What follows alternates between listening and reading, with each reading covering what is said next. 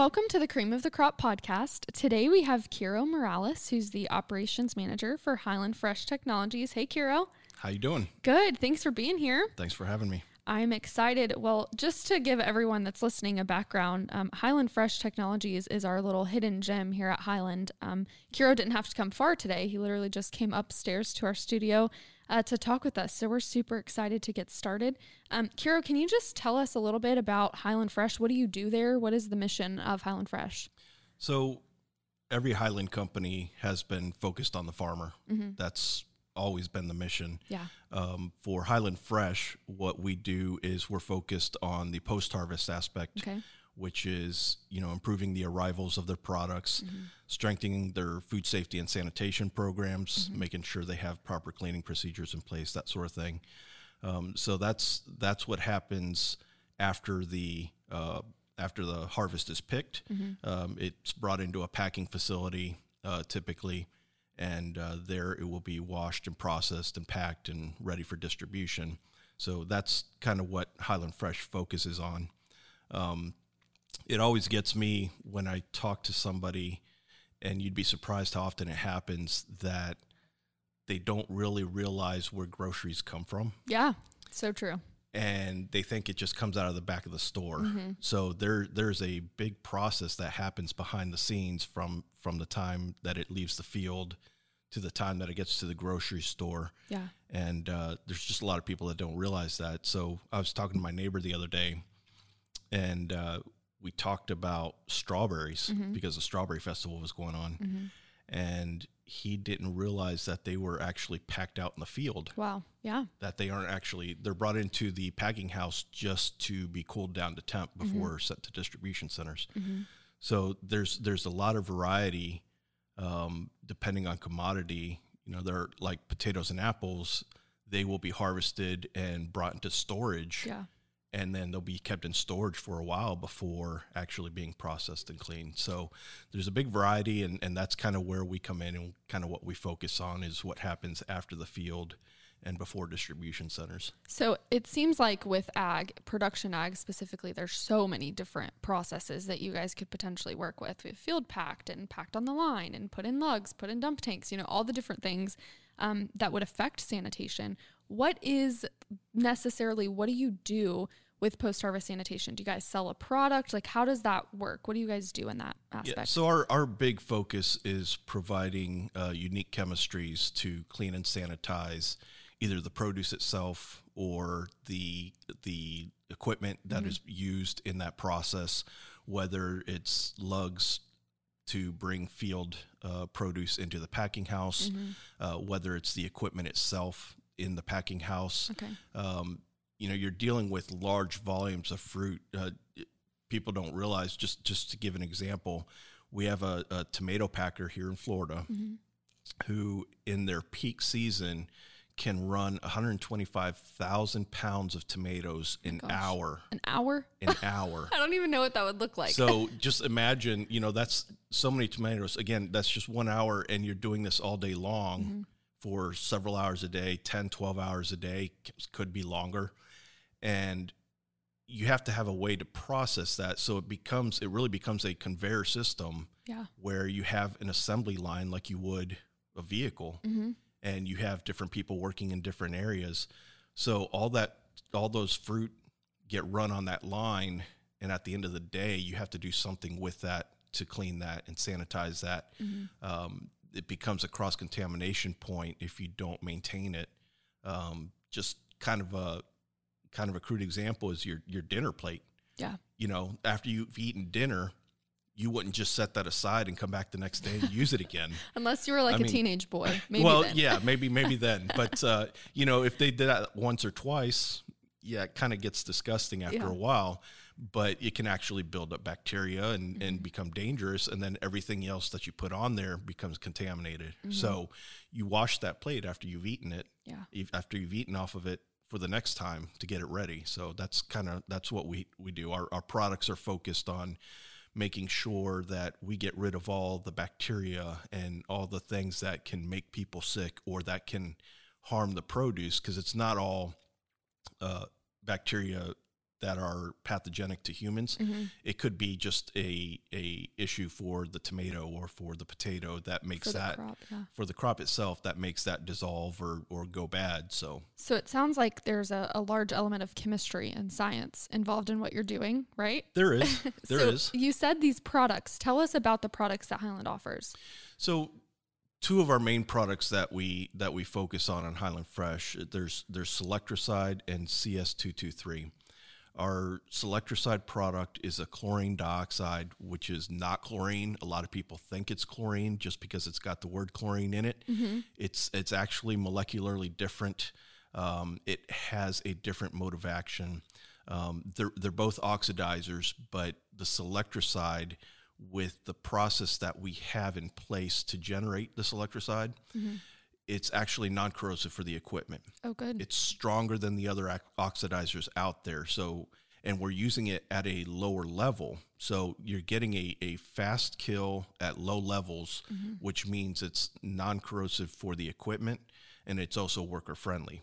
So Okay. there there are chemistries out there that are strong and they may be an acid based. Mm-hmm. So that's something you don't really want to get on your skin. Now, I'm not saying you should take a bath in it, but you know, if you if it were to spill on you, it's it's not going to harm you like other chemistries could.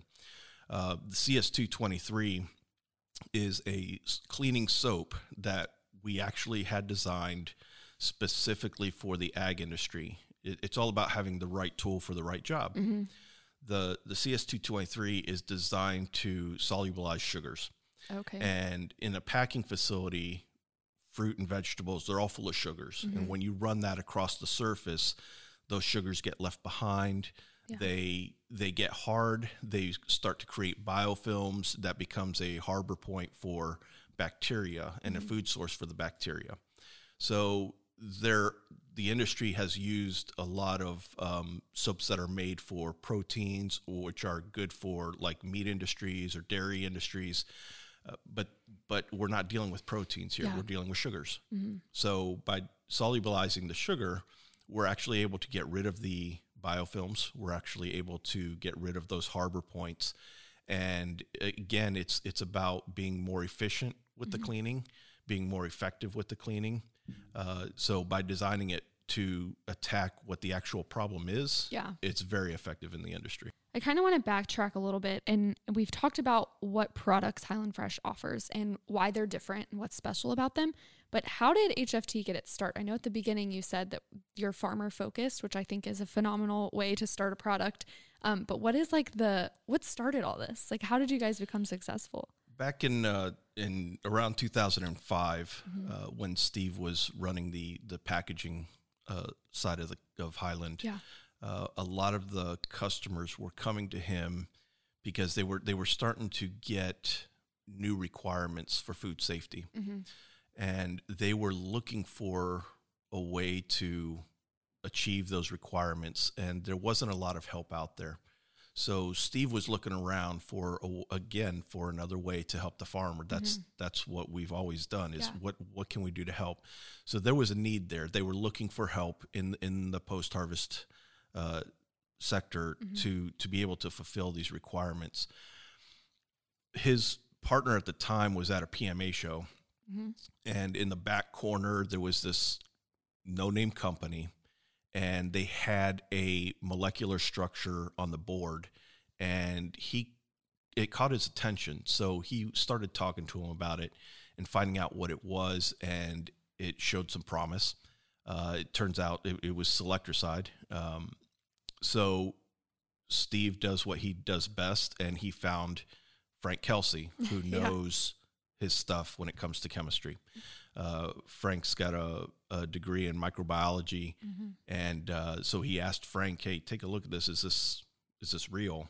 And Frank said, "Absolutely, it is." Uh, of course, Steve knows if you want to be the best, you get the best. Yeah. So he got Frank to come on board, and that's kind of how Highland Fresh started. And uh, about a year later, um, there was a client that was on the packaging side that was having problems with arrivals. They they couldn't get their their fruit to market without it disintegrating. Oh wow. So they were having a huge problem. And uh, Steve asked Frank, "Hey, do you think Selectrocide would help here. Frank said absolutely. So Frank went up and uh, they they put in the system. And within two days when their control samples were starting to break apart there were no issues with with the stuff they had run with the selector Wow. side. And it was like a light switch. It just changed from not being able to get rid of everything to actually um, not having any issues at all. Yeah. so it was a total light switch. And that really kicked off highland fresh and really got our name on the map. And from there we just kept growing For the listeners that don't know, Frank Kelsey is our chief science officer at Highland. So he works with you. He also works with us on the technology side with our chemical database. Um, Frank's actually been on the podcast before. He's Yes. called in. Where does he live? Utah? he's actually in colorado Colorado. Yes. I just knew it was cold wherever he was, but he's called in several times. Yes. Um, and he is a wealth of knowledge when it comes to science. That's absolutely for sure. he, he loves what he does and it shows Yeah, and again, he's so grower oriented. He really wants these growers to to um, have that relief when they use the Highland Fresh products. So, with talking about Frank, when he was on the podcast, um, he was talking about COVID at the very beginning of COVID and how it was affecting our growers and also our sanitation practices. So I know that here at Highland, we were all given a bottle of Selectrocide when COVID started Yes. to clean our surfaces and things like that, um, which was so exciting to like see, you know, real life, something that we sell being used for ourselves.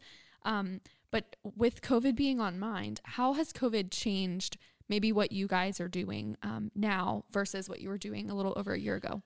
COVID has changed a lot. I mean, no nobody's going to argue that. Um, when it first hit, uh, a lot of people stopped going to restaurants, stopped eating out, which which ended up affecting us because without the customer base at the restaurants, a lot of the packers weren't able to sell their products. They weren't able to sell their tomatoes.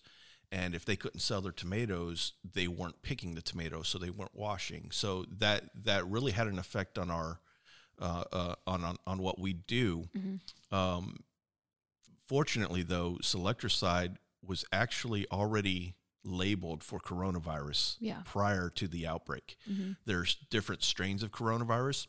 Yeah. So this was a new one, but we already had data and already had a label that said we were effective against coronavirus. With that, we were able to go to these facilities and say, you know, y- you can protect yourselves, Yeah. you can protect your employees by sanitizing high touch surfaces. Um, you know, you've got all these workers that do work out in the field, they have to get there by bus. So you have to wait to sanitize the buses and the housing that they live in.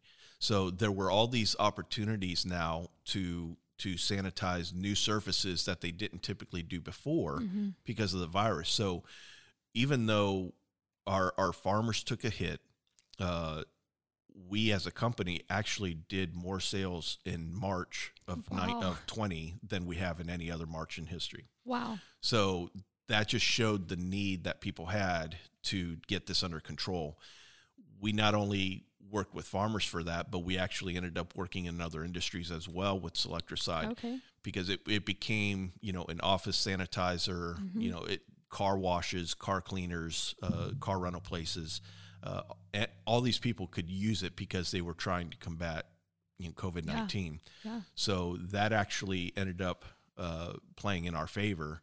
Um, unfortunately, I'd, I'd rather not have it. But, Yeah. But we were ready for it. For sure. So that ended up being uh, uh, Selectrocide was just the perfect fit for that. it was kind of like the light at the you know you're in this big tunnel and you're like there is this little light that we now have a need and and you can definitely use that as a marketing tool for your business That's of right. hey you know all of us are facing the same struggle but now we have this product that can help um, and I'm sure like I know you guys position things as help you know we want to help the growers that's to help again them. that's that's our focus and you know there there have been times where we have customers come to us and ask us for help and it's not something that we carry or it's not something that we do but we still find a way to help them Mm-hmm. Yeah. whether it's you know reviewing a product for them and telling them if it if it would work or not. Mm-hmm. whether it's pointing them to another company that has what they need because we don't we don't want to sell you a product. We want to make sure that you're successful. Yeah. You know it's a great mindset. we've got we've got great products and we know our products do well.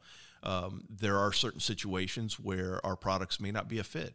Mm-hmm. so we will make sure that you have what you need to be successful So it's like a true industry partnership. It's That's- not just that's our goal. It's not just like a vendor for them. That's right. And you guys like actually go in facilities for growers and help them. Like, what does that process look like? I, I know I've seen some pictures on social media of you guys like installing these big machines and things. Like, tell me about that process. Yeah, so we go into facilities um, with our systems. Uh, a lot of times we will install those for them. Um, they're, our systems are very simple to use, they're not complicated, uh, but it's one less thing that they have to deal with. It's Yeah. one less thing that they have to worry about. If we're able to come in and put that in for them and then just show them how to use it, it saves them a lot of time, saves them a lot of headache.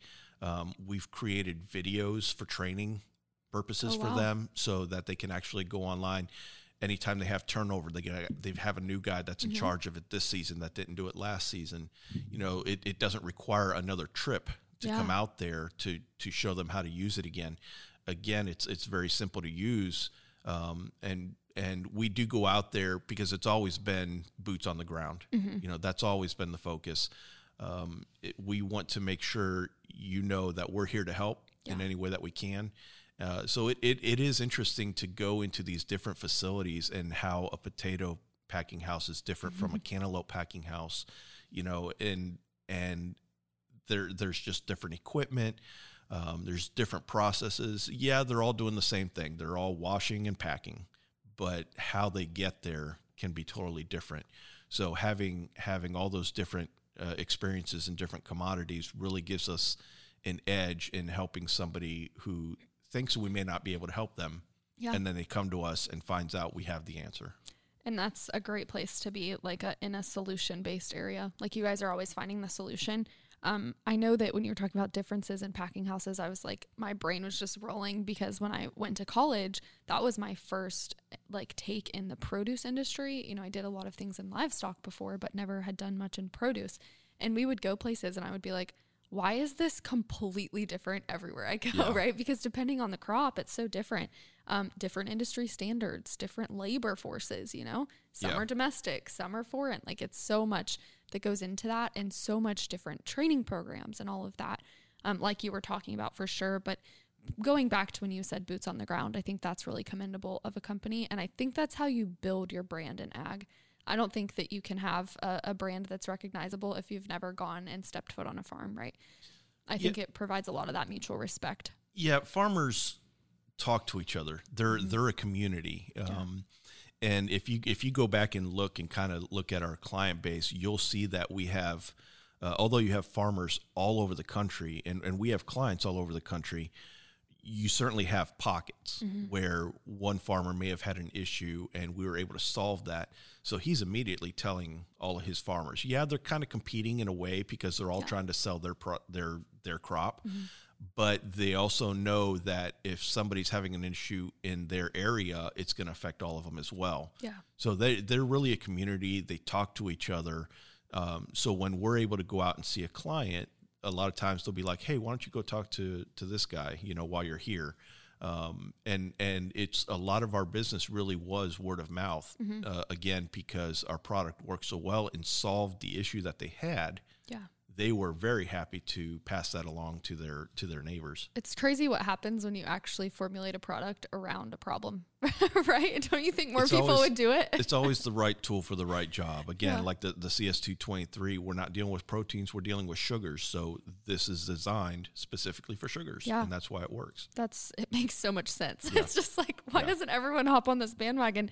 Um, there's such an element of science to what you're talking about, and I'm curious, how has the industry taken what you guys are doing? Like, is it very receptive? I mean, what does that look like for the industry? When we first got started, uh, this was called disruptive technology because we were doing things that most people weren't really focused on. Yeah, um, as an example, uh, the the tomato industry they use uh, dump tanks, and that's where where they take their large bins of tomatoes from the field, and they dump them basically into a pool of water to uh, transport them into the conveyor system, and they do that for several reasons, you know. Uh, but when we first started, the focus in that industry was that was tomato treatment was whatever you did in the dump tank is how you were treating the tomato and w- Frank from the beginning was was of the mindset that this is really just a bacteria pool Yeah. for the tomatoes because you have bad tomatoes that go in there. Well, that stays in the water, and then you're dumping all these good Everything tomatoes in there. So you, you're you're spreading it around. Um, so anything you, you do in the dump tank really just ends up treating the water. It doesn't do much for the fruit. Yeah, there's a little bit of benefit, but not much. So that's when that's where we come in with our non-recovery spray, which is what Selectrocide is. After it comes out of the dump tank onto what we call a brush bed, uh, rollers with brushes on them, it gives a little bit of agitation. That's where we spray the Selectrocide. Uh, so it was it was very disruptive because it wasn't the mindset. You know, it was treat the dump tank, treat the dump tank.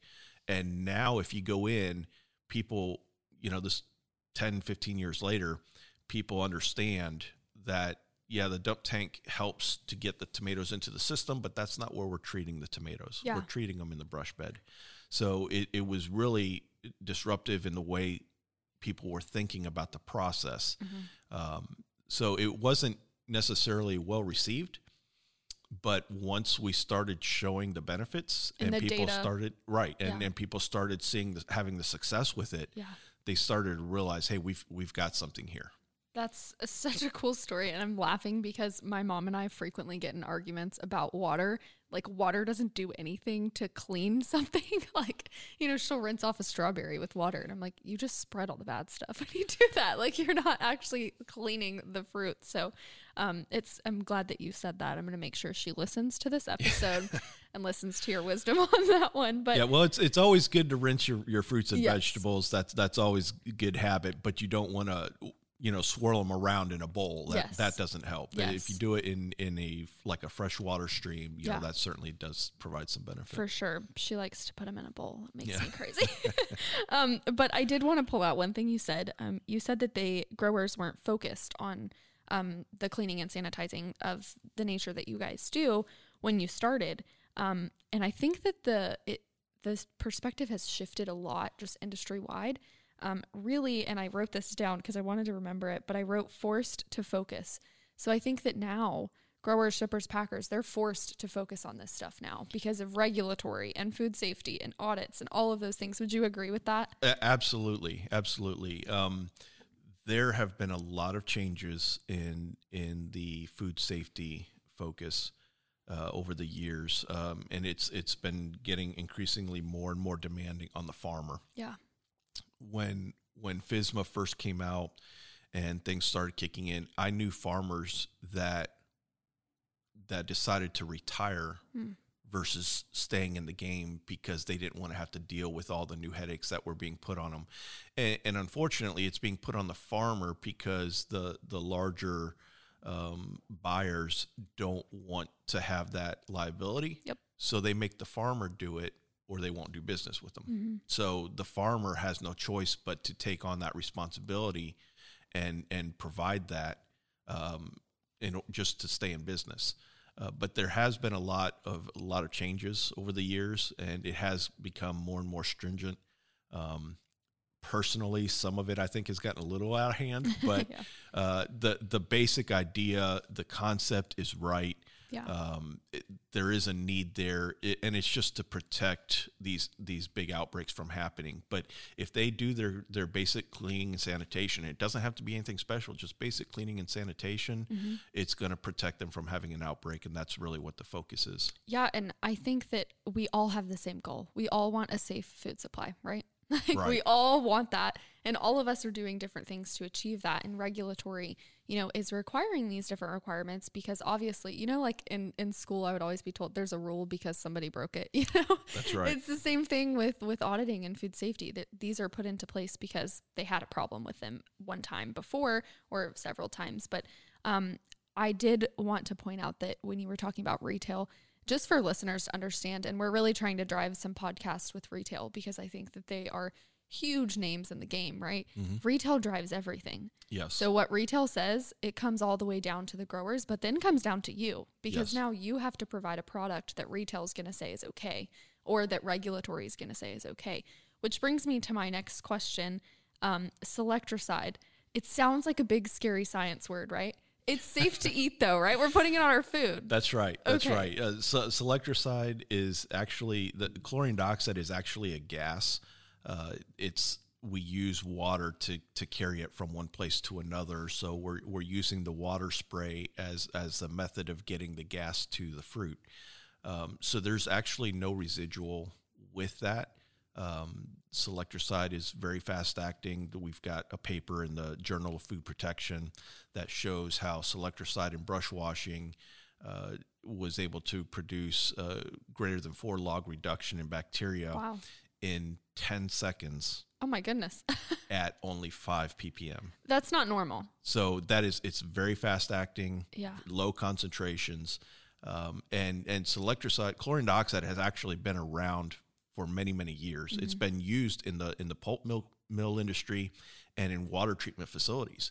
So you it was actually used to treat drinking water. Uh, That's how safe it is. that's how safe it is. That's Wow. how safe it is. So it is. It's OMRI certified, so it's listed under the organic standards. Oh wow. Uh, so it's it's a very safe green product to use, and uh, there's it- it's just all the benefits Yeah. are there. Yeah. So and is that the same case with the CS223? So the CS223, because it's a soap, uh, there's no actual uh, bacterial claims on there, so Okay. it's not an EPA registered product. Most soaps aren't. Gotcha. Um, because it doesn't have if, if you don't have a bacterial claim, you don't need an EPA registration. Good to know. That being said, there's no hazardous materials, no corrosives, Mm-hmm. no bleaches in it, so it's a very safe product to work with. And, and again, it's it's it's not going to burn the employees, it's not going to bleach their clothes, uh, so it, it's very worker friendly. And and again, because it's designed for the intended purpose, Yeah. it, it's very effective. Well, it sounds like Highland Fresh is doing everything to be a part of that safe food supply that we all are driving to. Um, and I just really wanted to thank you today for chatting. I know that listeners probably learned a lot. I learned some stuff, and, and we work in the same building. so it was really good for me to hear. But um, if anyone wants to know more, they can go to highlandagsolutions.com. Um, and your contact will be there on a button that they could reach out to, right? Yes, yes, we're we're on the Highland Ag Solutions website uh, Okay. or highlandfresh.net as well. Okay, uh, perfect. takes them directly to the Highland Ag page. so let's Uh, do but our contact information is on there. Yes. Awesome. So, any growers or packers, feel free to reach out. I'm so excited to have you. Thanks for being here. Thank you for having me.